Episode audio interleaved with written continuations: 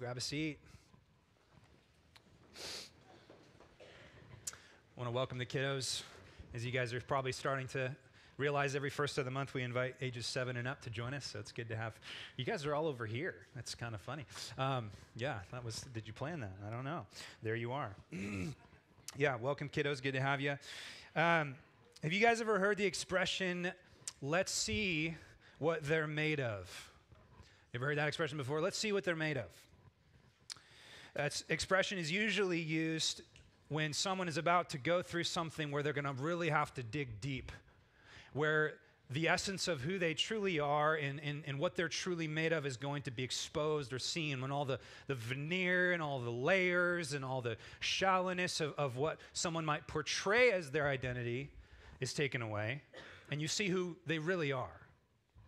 What we're made of is, is ultimately, as humans, we are made up of a combination of what we think, what we truly love, who we trust, and all of the things that we do.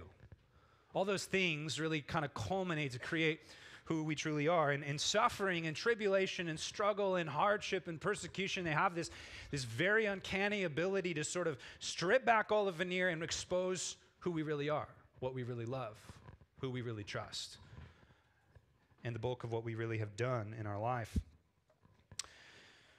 When the fake, or when fake faith, um, or we can fake faith in fair weather, but when the heat is really on, we find out what we truly love. And that's kind of what our, our passage is about this morning. Um, this morning, Daniel is going to face perhaps his greatest trial that we've seen, at least in this narrative. And what we're going to see is we're going to see what Daniel's really made of. We're going to see who Daniel really was. And even more than that, we're going to see what it was that made Daniel who he really was. We're going to actually get to see literally behind the curtain in the window into Daniel's personal, devotional, spiritual life.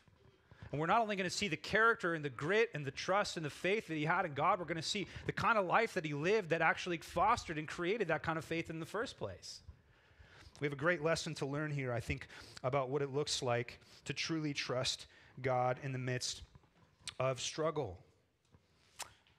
Today, I think our text answers this question How can we overcome and remain faithful in the face of the most dire of circumstances? Something we need to think about, something we need to consider. Let me just kind of remind you where we're at in the book of Daniel. If you're, if you're a guest this morning, if you're joining us uh, in Daniel chapter 6, let me get you a little bit up to speed. We're, we're coming to the end of the first half part one, if you will, of the book of Daniel. You can split Daniel into two symmetrical halves, chapters 1 through 6 and chapters 7 through 12. And chapters 1 through 6 are, are, are very obviously different from chapters 7 through 12 in that they are primarily narrative. They're primarily story, and that's kind of where we've been. I, I, actually think the first half is really the easy part. The second half is where it's going to get really interesting, um, as far as for me to, to get up here and try to make it as make sense. So uh, it, it's, it's, it's very, very much a tonal change in kind of the direction of the book. And so today and next week, we're going to finish out chapter six. We're going to see the end of sort of the narrative section. And the next uh, after Christmas, we'll dive into more of the apocalyptic, prophetic uh, visions of Daniel, which perhaps maybe you've pre read. Um, you can see one of them sort of depicted up here in the graphic that Mike Moore made for us. Um, it's, it's pretty cool stuff. I can't wait to look at it. But today, again, we're going to see perhaps the most famous story in the book of Daniel, perhaps the one um, that you're most familiar with. And because you're most familiar with, I'm going to have to just encourage you to sort of peel back for a moment the flannel graph image in your mind that you're seeing right now with these like cute, fuzzy little lions sort of cuddling and snuggling with Daniel at night, who's a young man. And this really, you know, it, you got to get rid of that for a minute. Some of you guys didn't grow up in church. And you're like, what are you smoking? What are you talking about? For those of you guys that did grow up in church, you know exactly what I'm talking about. Um, we brought we brought flannel graph back, by the way. We use it back there. Um, it's it's awesome. Yeah, why not, man? It's it's like almost three dimensional if you count the centimeter, the millimeter of felt. Um, it's good stuff. Anyways, our text falls shortly after the events that took place uh, last week and the week before. Pastor Ryan unpacked in chapter 5 the events that took place with Belshazzar and the fall of the Babylonian uh, kingdom.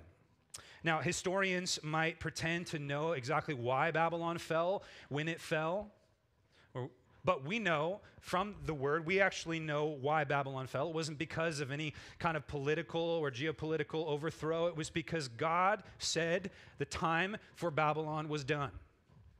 And he wrote an executive order not on the desk, but on the wall in front of Belshazzar while he was partying with the, the, the, uh, the instruments from the temple.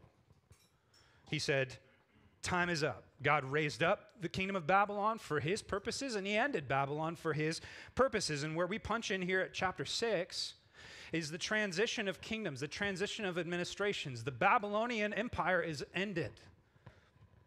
And now it is the era of the Medo Persian Empire. If you remember the statue with the different golds that we looked at, this is, or the, the different metals, pardon me, that we looked at, this is the silver era, the, the upper torso, the shoulders and, and chest of, of the, the, um, the legacy of man's dominion and rule on this earth. So Medo Persia essentially assimilated Babylon and basically wrapped them into their much larger, much grander, much more powerful empire.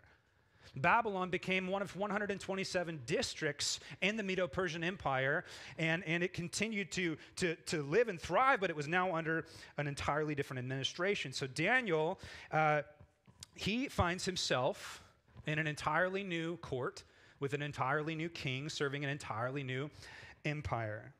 And we're going to see that uh, as, we, as we dive in here this morning. It's worth noting, by the way, Daniel's no, he's not a young guy anymore.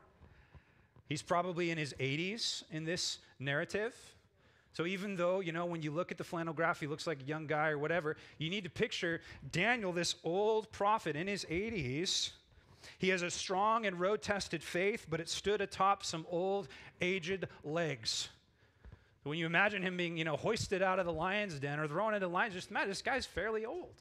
Okay, he's, he's in the fourth quarter of his life. And by the way, just a side note for, for those of you guys that are in your fourth quarter or considering coming into your fourth quarter uh, of your life, uh, I, I, I'm, I'm, not trying to be funny. I don't know why you're laughing. Um, I just want to point out. I just want to point out that there's a lot of biblical figures in the Bible that have done the most incredible parts of their faith journey in their fourth quarter of life. Okay, I mean, I'm thinking about Abraham. I'm thinking about Moses. Moses was an old man by the time he actually led the Israelites out and through the wilderness. I'm thinking of Zechariah, right? The father of John the Baptist. I mean, oh, there's so many stories about old saints that did not fall asleep at the wheel. Now, there's also some stories in the Bible about old saints that fell asleep at the wheel and things went really bad for them. I'm thinking of David in his later years of his life. Things started to kind of fall off so I think there's, you know, just, just at a, face value, Daniel's age should remind us that there's really never going to be a time in our faith journey in this age where you can sort of let off the gas or coast. You don't know when your hardest challenge is coming. You don't know when your biggest tribulation is coming. You don't know when God is going to bring the central feature of your life and building the kingdom at what age you're going to be. Don't assume it's already done. Okay? So just that's a freebie. Take that for what it's worth. It may have been that Daniel actually needed his entire life to prepare his faith and the quality of his faith for this event that we're going to look at this morning and next week. Very well could have been. So let's dive into the text and then we'll, we'll kind of wrap back around and make some, some uh, application. Let's work our way through the narrative. Daniel chapter 6, verse 1. It pleased Darius to set over the kingdom 120 satraps. Now let's just pause here for a moment. Who is Darius? The biblical author inserts these kings as though we know who they are, but we, as the reader, often need to stop and actually ask the question who is this, this person? Okay, now it's sort of debated among scholars who Darius actually is. I'll give you the two primary positions. I don't want to spend too much time on this. Some scholars think that Darius was a title given to Caesar, or pardon me, Caesar, that's later, uh, given to um, Cyrus, Cyrus the Persian, who was the king of the entire Persian Empire. It's, it's possible. More likely, I think the other position is that Darius was actually not the king of all Persia like Cyrus, but he was a, provinci- a provisional king, uh, a, a provincial king who was just set over the district of Babylon. It may have been a historical figure uh, who, go, who goes by uh, the name of Gobryas. If you're looking for a, chill, a name for your kid, um, I would re- definitely recommend Gobryas. I think that's great. It's a good, strong name. Um, Yeah, so Darius could be this, this historical figure. The, the rub is, is that, that we don't have a historical, historical or extra biblical, um, you know, we don't have anything written about this guy, Darius, so we're trying to figure out exactly who he was. But it's really neither here nor there. What we do know is that he was in charge of the district, at least, of Babylon within the, the Persian Empire. So, verse 1 it pleased Darius to set over the kingdom 120 satraps to be throughout the whole kingdom. Now, you're saying, what's a satrap? Um, they're the people that are going to set the satrap for Daniel and throw him in the lions. Ah, boo! That was that was dumb. That was really that was really dumb. Um, I don't know why I said that.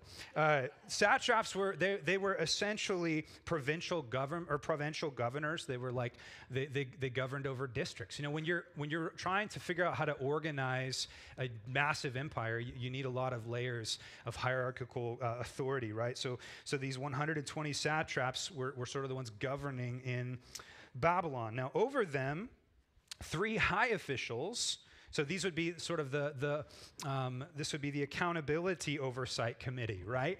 There's three that are over these 120 satraps, of whom Daniel was one. So Daniel apparently got pulled out of retirement. Remember, he was kind of done. And then, and then uh, he, he popped out of nowhere to tell Belshazzar and interpret these words on the wall. And now he's found himself in this administration of the Medo Persian Empire says, To whom these satraps should give account, so that the king might suffer no loss. So Daniel's part of the three that is to oversee the 120 satraps. And why? Because Darius knows that Daniel is a, um, a trustworthy, competent statesman. He, he knows that Daniel has a credit report that shows that he has consistent character in the way that he, he um, runs things. And, and, and, he knows that, that these 120 satraps are, are not all to be trusted. So he places them under the authority and the watchful eye of Daniel, which is weird because politicians are usually totally trustworthy, right? Some are. Just, I mean, I'm not saying they're all bad. Um, just a lot of them. Then this Daniel became distinguished above all the other high officials and satraps because an excellent spirit was in him. In other words, he had a very godly, very likable, very trustworthy, very strong, very competent disposition. His attitude was good. He's the kind of guy you want to promote. And there's a lot of reasons that we could probably assume why that was. One of which was Daniel wasn't trying to get the king's job. He doesn't care about the king's job. You know, so that, that's, that's the kind of guy you want to hire, right? He's not out, he's not trying to slit his throat like so many of these other satraps that are trying to take the king's role. Now, the king planned to set him over the whole kingdom. So there's, there's kind of this anticipation of a promotion for Daniel that he's going to ultimately be the, the lead guy, the main guy in the entire kingdom. Okay, so that's all important. That's all backstory. Verse 4 Then the high officials and the satraps sought to find a ground for complaint against Daniel with regard to the kingdom, but they could find no ground for complaint or any fault because he was faithful. No error or fault was found in him. Then these men said, We shall not find any ground for complaint against this Daniel unless we find it in connection with the law of his God. So, the reality is here that these guys don't like the management style of Daniel. They don't like the management style of Daniel because he probably holds them accountable. Okay, either that or they want his job. But either way, these satraps want Daniel removed. This is a, a political ploy. They want him out of the way. And so they start going, uh, you know, digging through his mail and hacking into his inbox and looking at his social media feed to see if they can find some skeletons in his closet, which typically is not hard to do when a guy's been, you know, in an office for 80 years. I mean, I can't think of any politicians that have been in office for 80 years in our. Oh, never mind. Sorry. We have a lot of politicians. Right? And there's all kinds of scandals. There's all kinds of stuff. You don't have to look very far in most of the politicians in our world to find stuff. But these guys go digging and they find nothing. They got nothing on Daniel. Not a single thing. They don't have anything they can blackmail him with. They don't have anything that they can that they can use to discredit or undermine his position because he was a godly guy. He was a godly guy. So what they do is since they can't get the player to cheat, they cheat the player. Okay? They cheat the player. It is. Uh, one, it was once said, it is known beforehand what an honest, or it, if it is known beforehand what an honest man will do in certain circumstances, then control the circumstances and you can control the man. They can't really get anything on Daniel, so they're just going to sort of cheat to find a way to, to get him um, at odds with the king, is essentially what they decide to do. Verse uh, 6. Then these high officials and satraps came by agreement to the king and said to him, O King Darius, or Darius, live forever. All the high officials of the kingdom, the prefects and the satraps, the counselors and the governors, are agreed that the king should establish an ordinance and enforce an injunction that whoever makes petition to any god or man for 30 days, except to you, O king, shall be cast into the den of lions. Now, is that true? No. Who did they not ask? Anybody? Daniel. They didn't, they didn't ask Daniel. They, oh, we talked to everybody. Everybody agrees. Just a little side note here beware of overly confident, overly asserted groupthink. Everybody thinks it's fine to just move in and live with each other before you get married. Everybody knows. I mean, oh man, my, my wife found some of these the other day. They were like, um, they were like illegal or banned advertisements from like the 40s. And the, the, the best one was like there was a doctor just smoking cigarettes. And it was like, everybody knows cigarettes are good for you, or something like that, you know? And then there was like a baby drinking a Coca Cola. It's like everybody knows babe, you know, babies should drink soda, right? Like, beware for that kind of stuff. Beware when someone says, hey, everybody thinks this. These guys come to Darius and they're like, hey, everybody's on board. We already talked to everybody. We did all the research. We did all the work. Man, I'm so tired of hearing people say the research says about things that clearly are not right. Every, the, the research all says, we talked to all the experts. We got all, everybody agrees, King Darius, this is going to be a good idea. And here's what they suggest Now, O king, establish the injunction and sign the document so that it cannot be changed according to the law of the Medes and the Persians, which cannot be revoked. Therefore, King Darius signed the document and injunction. Now, what was the injunction that they wanted him to sign? It was basically a decree that they would not be able to go to their God through any other mediator besides Darius.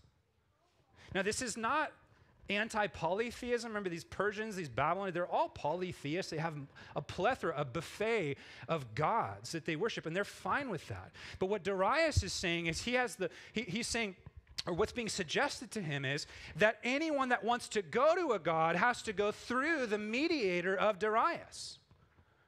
Okay? Now, why are they putting this forth? Because they know Daniel will never do it. They know Daniel's never going to go through Darius to talk to Yahweh. That's just not how it works, right? This is just not how it works. And we know as Christians, there is one mediator between God and man, the man, Christ Jesus, right? Take note of this, by the way. False teachers always present themselves as exclusive mediators. You want to the, first thing that should prick your interest when someone is a fault when you're trying to determine if someone is a false teacher is that they claim to be the access point. They claim to be the way that they hear from God. I have special knowledge from God. Watch out. I can get you in with God. I have this, this secret access point. There is one mediator between God and man, the man Christ Jesus. Now, this whole suggestion to Darius is extremely appealing for two reasons. One, it's political, and two, pride. First, political. If he puts this injunction into place, it's a way for him to see who's going to virtue signal. It's a way for him to see who's going to really swear allegiance. It's a way for him to know who's really on his team, who's really on board with his new administration. The other thing it, it appeals to is his pride, it appeals to his ego. Because at the heart of every non believer, at the heart of every person who, who, who uh, denies God, is a desire to be God. It's at the very heart of the religion of our day, which is humanism. We've made ourselves the mediator in many ways, right? We've cut Christ out of, out of the deal. So they suggest this to Darius in verse 10 when Daniel knew so he hears, after it's already been signed, he hears when Daniel knew that the document had been signed, he went to his house where he had windows in his upper chamber toward Jerusalem. He got down on his knees three times a day And he prayed. And he gave thanks before his God as he had done previously. Take note of that phrase. Now, notice what Daniel doesn't do here. He doesn't stay up till 2 in the morning angry tweeting about the, the, the policies of Darius. He doesn't get on social media and try to get some kind of litigation and get some kind of thing signed. He doesn't stamp his feet. He doesn't throw a fit. He doesn't even go to the king and try to pull his weight to see if he can get this injunction overturned. He just does what he always does just to faithfully get on his knees toward Jerusalem three times a day and pray to his God. Daniel could care less. He's an old man. He trusts God. He's not concerned. No, it's, it's probably not fair to say he's not concerned. He's probably praying about this. But he's clearly not trying to go and manipulate the situation. He just lets the chips fall. He does what he always does, prays the way that he always prays. Now, just a side note here, application we should not go looking to pick fights over religious freedom, but we also should not avoid them. Okay? We should not go looking to start fights with the government. But we should never change what God has asked us to do. Okay? I'm not going to put too fine of a point on that. It's been too close since COVID. I'm not getting any too close to anything. I'm just saying in general, okay, we need to be willing and ready to defy anything that would call us to sin against God. That's the reality.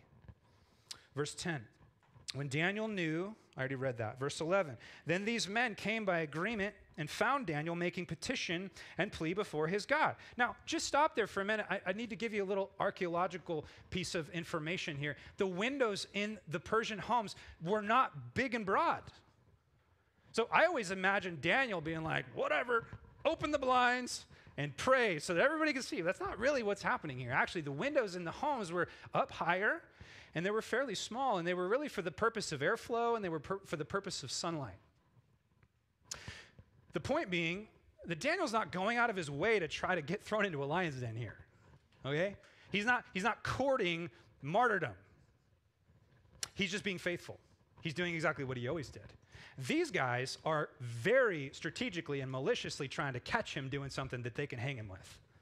So they're like way up, looking through the window up in the tall, trying to make sure that they can see. And by the way, they know exactly when he prays. What does that tell you? It tells you he probably prayed at that time for a really long time. It tells you he was consistent in his behavior. Verse 12 They came near and said before the king concerning his injunction, O king, did you not sign an injunction that anyone who makes a petition to any god or man within 30 days, except to you, O king, shall be cast into the den of lions? King knows what they're, I mean, they're setting him up. Hey, didn't you say, you said it right? You said this, right? You know, journalists always do that, right? They're like, "Did you not say on August uh, of the fifth, and you know, 2003, uh, that you, you know, they do that, and they and, you, and they do that because they're about to try to hang you with what you said." The king answered and said, The thing stands fast, according to the law of the Medes and the Persians, which cannot be revoked. Verse 13 Then they answered and said before the king, Well, Daniel, it's like, here it comes. Daniel, who is one of the exiles from Judah, you notice what they refer to him as? They don't say Daniel, who's our boss. They don't say Daniel, who's in charge. They don't say Daniel, who's the great, uh, respected prophet. They say Daniel, who's one of the exiles. In other words, he's a slave, he's a foreigner, he's a nobody of Judah. He pays no attention to you. Oh, what are they doing there? They're stroking his ego a little bit. Watch out, king. This backwater exile he, he doesn't respect you. He doesn't honor you. He wants your job. Watch out. They're just so, they're so manipulative. I want you to see that. He says, He pays no attention to you, O king, or the injunction you have signed, but makes his petition three times a day. In other words, he's praying to his God, not through you.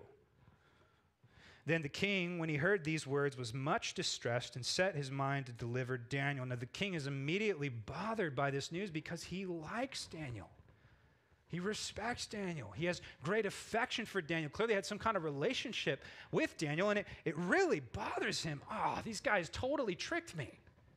They got me to sign this knowing that they were going to use this to blackmail me to get Daniel out of the picture. They, they, he immediately sees what they're doing. They go on, and he labored till the sun went down to rescue him. Then, uh, verse 15, these men came by agreement to the king and said to the king, Know, O king, that it is a law of the Medes and Persians that no injunction or ordinance that the king establishes can be changed. So, just in case he forgot, they remind him of the reality that he can't overturn this law. It's the way it worked in the, in the, the laws of the Medes and the Persians, is that he does not have the power to overturn something once he signed it into law. And they knew that. Just a side note here you know, really grieved Darius that his friend Daniel was now going to, to essentially be sent to death because of his decision. I just want you guys to take note of the fact that you may not want to think this, or you may not want to think about this, but the reality is that your sin, the check for your sin, it always gets picked up by someone else. It does. We like to think that our sinful decisions, our sinfully motivated choices only affect us, but they don't. They affect people, and guys, listen, they usually affect the people we love the most spouses, kids, parents. Darius loves Daniel. He wasn't trying to harm Daniel, yet he made a prideful, ego based decision that was sinful to write something into law, making him the mediator between him and God. And guess who's picking up the bill? Daniel's picking up the bill. But here's the good news you might not be able to change the circumstances that you've caused by your sin that someone else is enduring, but God can. See, uh, spoiler alert here, but Darius doesn't get any sleep that night because he's stressed about his friend. What's going to happen to Daniel? Here's the good news God's taking care of it. Some of you guys have wounded your children. Some of you guys have wounded your spouses. Some of you guys have wounded people that you'll never be able to change the reality of what you've done to them. You'll never be able to undo the pain and the baggage of what has happened because of your sin in someone else's life. But God is working in the tomb where you can't see. That's good news. Someone needed to hear that this week. I just that, that point burned in my heart. You can't change the circumstances. That doesn't mean God isn't going to do it. So what does Darius say? He says, Daniel, your God's going to have to deliver you. Let's keep reading. Verse 16 Then the king commanded, and Daniel was brought and cast into the den of lions.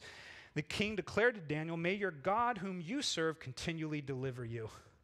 In other words, Daniel, your God's going to have to come through for you because uh, my hands are tied. My hands are tied. Verse 17 And a stone was brought and laid on the mouth of the den, and the king sealed it with his own signet and with the signet of his lords, that nothing might be changed concerning Daniel. Then the king went to his palace and spent the night with no diversions were brought in to him, and sleep fled from him. The king probably normally would have had quite the entourage of things to entertain him that night. None of it was brought in. He had nothing but to sit in his own fear and his own anxiety that his friend Daniel perhaps would die because of his sin. All the comforts were denied him. Now, it might surprise you, but we're going to stop right here in the narrative. Okay, you guys ever you ever go to a play or something, you know, or or watch a movie and the intermission is like right at the low point of the climb, like oh, is the hero going to make it? What happens? You know, like that's what I'm going to do to you today. Okay. But the good news is you have the Bible in the lab. You can read it yourself. So we'll, we'll finish it tomorrow. You're not allowed to read on. No, please do. Read on. We're going to stop here because I, I, actually think that, that next week we'll focus more on the deliverance uh, of Daniel. But this week I want to focus more on the decision of Daniel. I want to focus more on the faith of Daniel. I want to focus more on the persecution of Daniel. And I want to think a little bit about it and how it has implication for us. Today, our focus is going to not be on the deliverance of Daniel, but on the faith of Daniel. So if you have your handout, this is the part where you can start writing stuff in. Uh, by the way, did everybody get a handout? There's one here, there's one back there. If you ever come in and you see a stack of papers sitting there, grab one. Um, and, and, and it's not every week, but, but they are there sometimes. So I'm going to I'm going to give you four things here that are as true today as they were for Daniel. Four things that are as true today as they were for Daniel. I want to go back through this narrative and I want us to double click on it, think a little bit more thoroughly about what do we see here that has application for us. You know, uh, there's not that much difference between the lives we live and the lives of the Old Testament saints. There's a few key differences, but there's a lot of similarity. There's a lot of continuity between the faith of the Old Testament believers and the faith of New Testament believers. So we have a lot we can learn from these from these texts. The first thing I want you to write down in number one there is that we have an enemy bent on our destruction. We have an enemy bent on our destruction. The satraps show their cards a little bit, don't they? They show their cards a little bit in the way that they refer to Daniel. What do they call him? They call him an exile. What is that? They call him a Jewish exile. There, there's some ethnic hatred going on there. There's some anti Semitism going on. Even back you know, 600 years or whatever it was, probably more like 400, 400 years before Christ, there was still already some sort of anti Semitism happening there. Now, these satraps, they had political motives, but they were ultimately, listen to me, this is important. These satraps were ultimately puppets in a much larger operation. Did you know that? Let me zoom out for a moment and just help you to consider some, some timeless truths about the enemy. Okay? What do we know about the enemy? Well, first of all, we know that the enemy hates God, and the enemy hates everyone that belongs to God, and the enemy hates everything that reflects God, and the enemy hates everyone who's loved by God, and the enemy hates everything that is intended to be used by God. Do you understand that? Believer, you have an enemy. He hates you because he hates God and God loves you and you're made in God's image and God has plans for you and God has intentions for you. God hates anything that God loves. God has, or, sorry, Satan hates everything that God loves, and Satan hates everything that God has plans for. And listen to me, this is why Satan hates the Jews. He hates them. He hates them because God said he loves them. I mean, are you watching? Are you watching the news? It's insane. The anti Semitism in our own country and the institutions of academic thought, the place where people are supposed to be smarter than stupid, are being so racist against the Jews. Why? What's going on? How does this happen? How did what happened in Israel happen? I'll tell you. Satan hates everything God loves. He hates everything God loves. And that's why the Jews have endured more and Christians as well have endured more persecution than anyone ever will in history. So, what else do we know about the enemy? We know that the enemy leads and represents an entire crime family with many proxies. It's important we think about the enemy that we realize um, Yes, there's Satan, and yes, there's the demons, but, but he is part of a much larger crime syndicacy, right? It's, it's kind of like we keep in the news, we keep hearing these words proxy war, you keep hearing that. What does that mean? Okay, if you do some research on that, you'll find that Iran actually funds and sets up these kind of proxy governments and they use them to do their fighting for them. Satan does the same thing. He does the same exact thing. And what's happening here in the story of Daniel is that, that the enemy is using the satraps as a proxy for his ultimate desire, which is to destroy God's people. Are you seeing that? That's what's happening here. L- listen to John chapter 8, verse 44. Jesus says about the Pharisees, who, by the way, were also part of the crime family of the, of the, of the enemy. Uh, you are of your father, the devil just let that sink in for a second. Jesus looks at the Pharisees, supposed to be the most holy, the most religious, the most devout, the most set apart, the most godly. He says, You, not you're you're attributing, you're you're you're walking in some character that reminds us of the devil. He's saying, You are from, birthed from your father, the devil. And your will is to do your father's desires. In other words, you're fighting a proxy war. You're the proxy of the devil. You're a syndicate of a much larger uh, scheme here. And then he says something about the enemy. He says, He was a murderer from the beginning. What does that tell us? It tells us in Genesis chapter 3 that Adam was, uh, th- that the goal of Satan was to murder Adam and Eve. He wanted them dead. And the consequences of sin is death. He's the murderer from the beginning and does not stand in the truth. He's a liar because there is no truth in him. When he lies, he speaks out of his own character, for he is a liar and the father of lies. Back to the story for a minute. How exactly are the satraps seeking to eliminate Daniel? Through lies. That's what they're trying to do because they are of their father, the devil, just like the Pharisees put Jesus on the cross. They hated Jesus because he's the Son of God. They hate Christians because they are they belong to Christ. We are in Christ. The Bible, uh, and you may not like this. This is not really fit with our Western sensibilities, but the Bible divides all created reality into a strict binary, one dichotomy. You're either in this side or you're on that side. You're either the kingdom of God or you're the kingdom of darkness. One or the other. What else do we know about the enemy? We know that if, if you're on God's team, then you are drawn into a conflict. I just think we forget that sometimes. It just, we just forget that we are, it's, this, is, this is a wartime. I'm not talking about your, your American national identity. I'm talking about your true spiritual, eternal identity. You are, listen to me, you are in a conflict. And the enemy does not just want to stumble you, he wants to devour you not trying to scare you, kiddos. I'm not trying to scare you, but this is important, right? What does Peter tell us in 1 Peter 5 8? Be sober minded, be watchful. Your adversary, the devil, ro- prowls around fitting like a roaring lion, seeking someone to snuggle with. Just want to make sure you're awake. seeking someone to devour.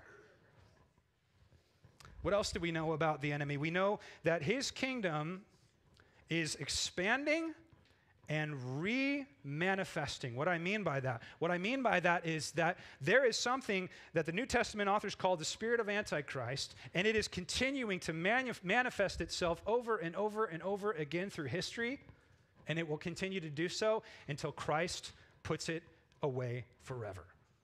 It continues to manifest itself. It's the same spirit that we saw. It's kind of like, think about nesting dolls, except for the dolls get bigger, not smaller okay? Uh, think about that. We saw it in the garden. We saw it in Pharaoh, this spirit in Pharaoh that wanted to destroy the children. The spirit of Pharaoh that wanted to oppress God's people. We saw it even in Saul's bloodlust for David. Why did he have this uncanny hatred for David? Because David represented the messianic line. We see it in the book of Esther, right? With Haman's desire to completely ethnically purge the Jews.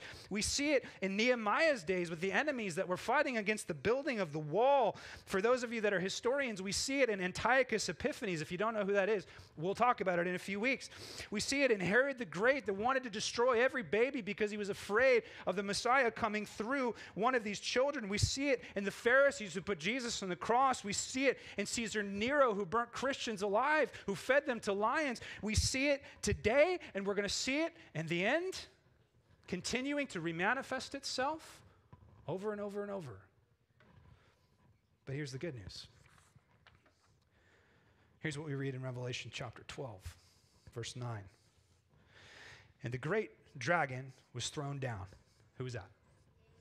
It's the devil. It's the enemy. The ancient serpent, who is called the devil and Satan, the deceiver of the whole world, he was thrown down to the earth, and his angels were thrown down with him. And I heard a loud voice saying, Now the salvation and power and the kingdom of God and authority of his Christ have come, for the accuser of our brothers has been thrown down. Who accuses them day and night before our God. And they have conquered him by what? By the blood of the Lamb and by the word of their testimony keep reading, you'll see that forever they will be put away once and for all. Both kingdoms may be growing and both kingdoms may be recapitulating and reappearing in multiple ways. The spirit of Antichrist continues to come in this world. It's the spirit of Antichrist because whenever it comes, it comes seeking to diminish and destroy the glory of Christ, the work of Christ. But every time it comes, it may grow larger, but make no mistake, it is dying. It is going away. It will come to an end. So, what, what do we know? Again, we have an enemy that is bent on our destruction. Number two, write this down. Number two in your outline. Not only do we have an enemy bent on our destruction, but his priority is to devour your faith first. and then your future. It's a really important sentence. If you take away anything this morning, take away this. The priority of the enemy is to devour your faith first and then your future. We think it's the other way around. And I actually think he's winning when we think that. In the narrative, we would be short sighted, we would be nearsighted to assume that this, this uh, the, the, satraps, they're puppets. They're puppets under the greater uh, work of the enemy here. They're just trying to get Daniel out of the way because they're jealous. But what you need to realize is what the enemy wants here with Daniel is not the death of some old prophet. He doesn't want to devour Daniel's body, he wants to, deva- he wants to devour Daniel's faith. That's what the enemy's after. Sam, how do you know that? Because nothing honors God or glorifies God or pleases God more than your faith. Therefore, nothing is more hated and more sought to be destroyed by the enemy than your faith. He wants to devour your faith before he wants to devour your body. This is so important. It's so important. Do not be so naive to assume that Satan's greatest desire for your life is to mess up your plans to be happy and successful and healthy and wealthy. That's a lot of us in the we've been lied to. We've been told this narrative that Satan's greatest desire is to keep us from getting a good parking spot. Or, or make me have a cold, or give me cancer, or all this stuff is just the devil, the devil, the devil, the devil. Okay, maybe he, you know, he certainly might be behind that, but let me tell you what he really wants to do. He wants to get you so happy, so content, so distracted by the stuff in this world that you completely leave the back door open to your faith and he can come in and devour your trust for God. And this is why the prosperity gospel is so harmful because it tells us that Satan's number one object- objective is to keep you from being comfortable. That's a lie. Satan may be the greatest advocate for your comfort that you could ever find. You think his greatest goal is to, to, to, just give you a hard life? His greatest goal is to see you deny Christ. His greatest goal is to devour your faith.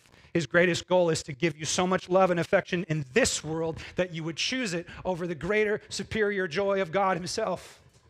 And that's what these satraps are hoping on. This is what they're banking on. They're going, surely Daniel, or I should say that, that, that the enemy is, is saying, surely Daniel will choose his posture and his, his, his, uh, his life and his influence and his, his platform over obedience to God. But they didn't understand what Daniel was made of. Daniel wasn't made, he wasn't, he wasn't a man made by this world. He wasn't a man made for this world. He was a man that lived and existed in another world he was a man who had divested his portfolio from this world.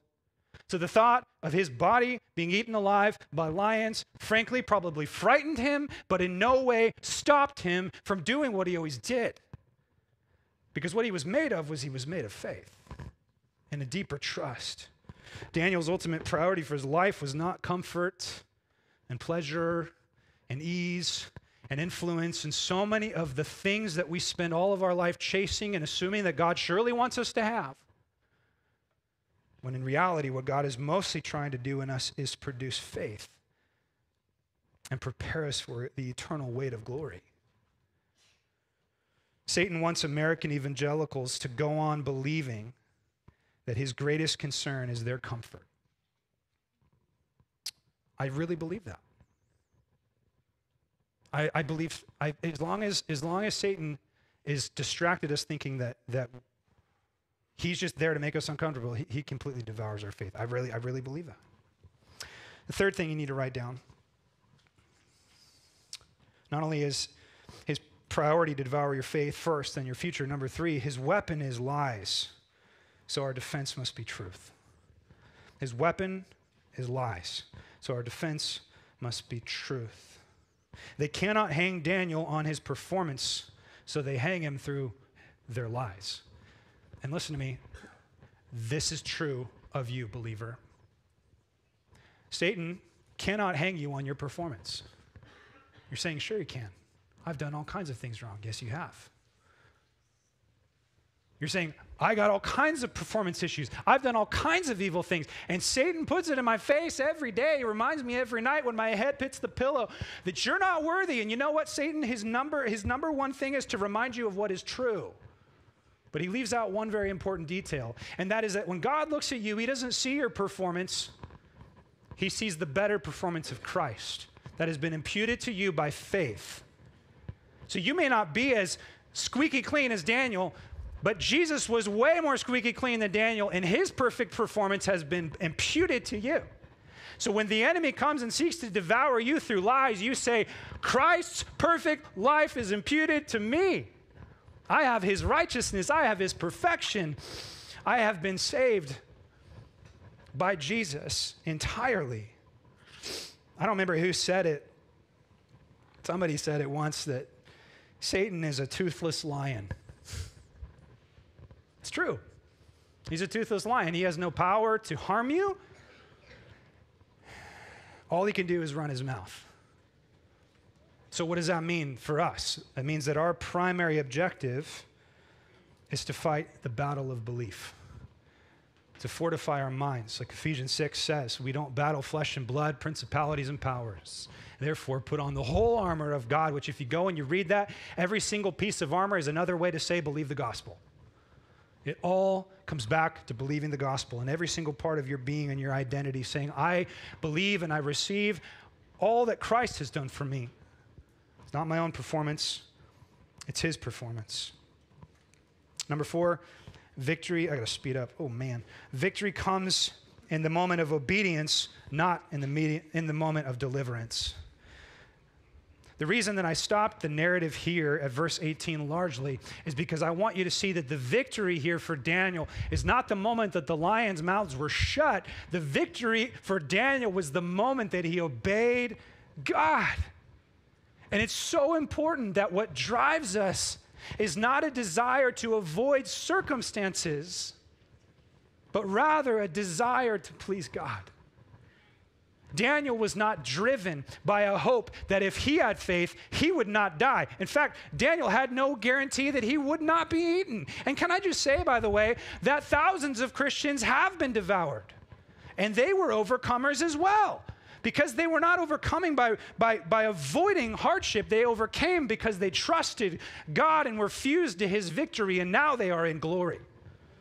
That's the message of Christianity. That's why we can suffer because we are willing to suffer out of obedience, not of a desire to somehow remove ourselves from discomfort or of pain.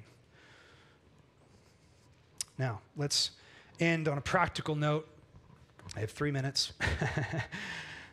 Oops. Um, I think we, we need to step back here. We need to ask the question okay, so Daniel had great faith, but how did Daniel come upon such great faith? Well, we're not actually having to guess about that because the author invites us into the secret life of Daniel, doesn't he? He brings us right into the chambers behind the curtains of Daniel's personal life. And what we find is that even though Daniel from the outside looked like every other politician, every other person in wear the same robes and the same haircut and the same accent and everything, what we find is that Daniel's life consisted not of just a politician, but of a believer who three times a day sought the Lord in prayer.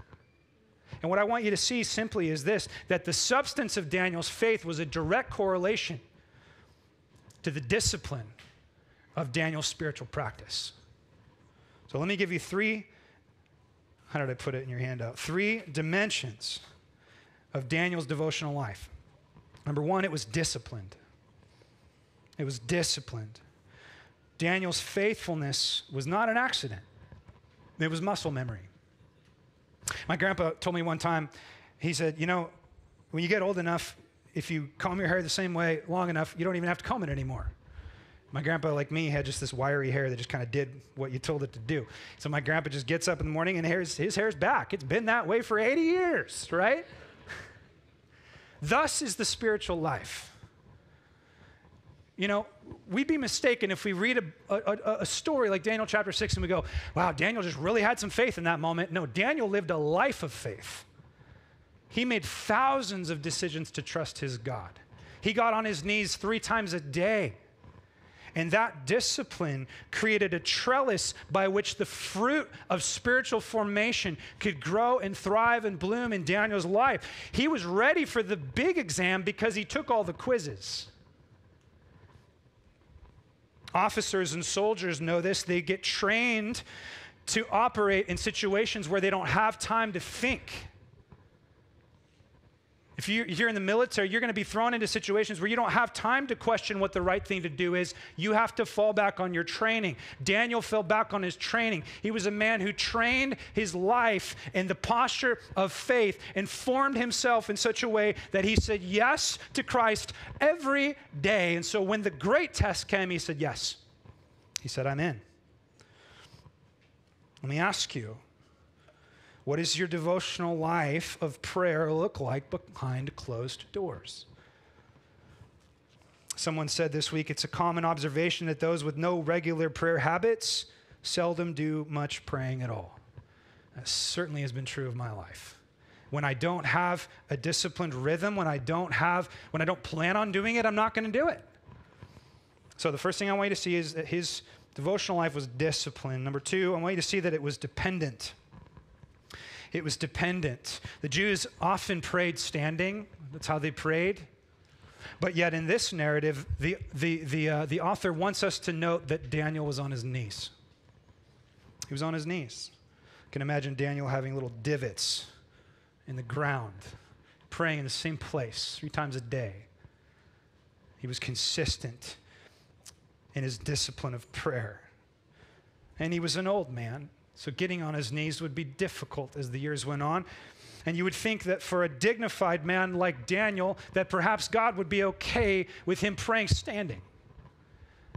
But see, Daniel, he didn't grow out of dependence on God. He grew up into dependence on God. And that's what we do as Christians. We grow up to become more dependent on God. It's the complete opposite of our kids. We train our kids to be less dependent on us. God trains his kids to be more dependent on him.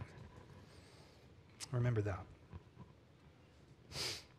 Faith should be childlike, but it is not childish to depend on God entirely. Number three, Daniel's devotional life was directed. Directed at what? The author wants us to know in which direction Daniel prayed. If you go back and look at it, you'll see it said that Daniel prayed facing Jerusalem. Why did he do that? Well, he did that for one, because that's the way that he was taught to do it. But he did that for two because even though Daniel grew up and spent his entire life in Babylon, Daniel never lived in Babylon. His heart, his soul, his focus was all in Jerusalem. And Jerusalem, listen, Jerusalem for the Jew was much more than a geographical location. And Jerusalem in the Bible is much more than a ge- ge- geographical location. Jerusalem represents, in many ways, the city of God, the hope of a future eternal dwelling place with God. So the fact that Daniel turned his attention forward meant that what he had set his affections on and what he had filled his life with was a future hope and where he would eventually be in the city of God. Just like Hebrews 11 reminded us about Abraham and the patriarchs, it says, By faith he went to live in the land of promise, talking about Abraham, as in a foreign land, living in tents with Isaac and Jacob and heirs with him of the same promise. For he was looking forward, listen, to the city that has foundations, whose designer and builder is God. We need to posture our life in such a way where we get up every morning and we are not just consumed by the political things that are happening in the world or the, the, the things that, that we see happening in our little world or the tensions or the stresses. We need to get up every morning multiple times through the day and we need to imagine the greatness of the future and the glory of God's city when it comes. Tim Keller said one time that he reads J.R. Tolkien's Lord of the Rings trilogy every few years. He does it to baptize his imagination. I've been doing that. I've been listening to the first book, The Fellowship of the Ring, and what it's been doing is it's been baptizing my imagination. It's, it's pulling me out of the dribble of constant bad news, and it's making me go, wow.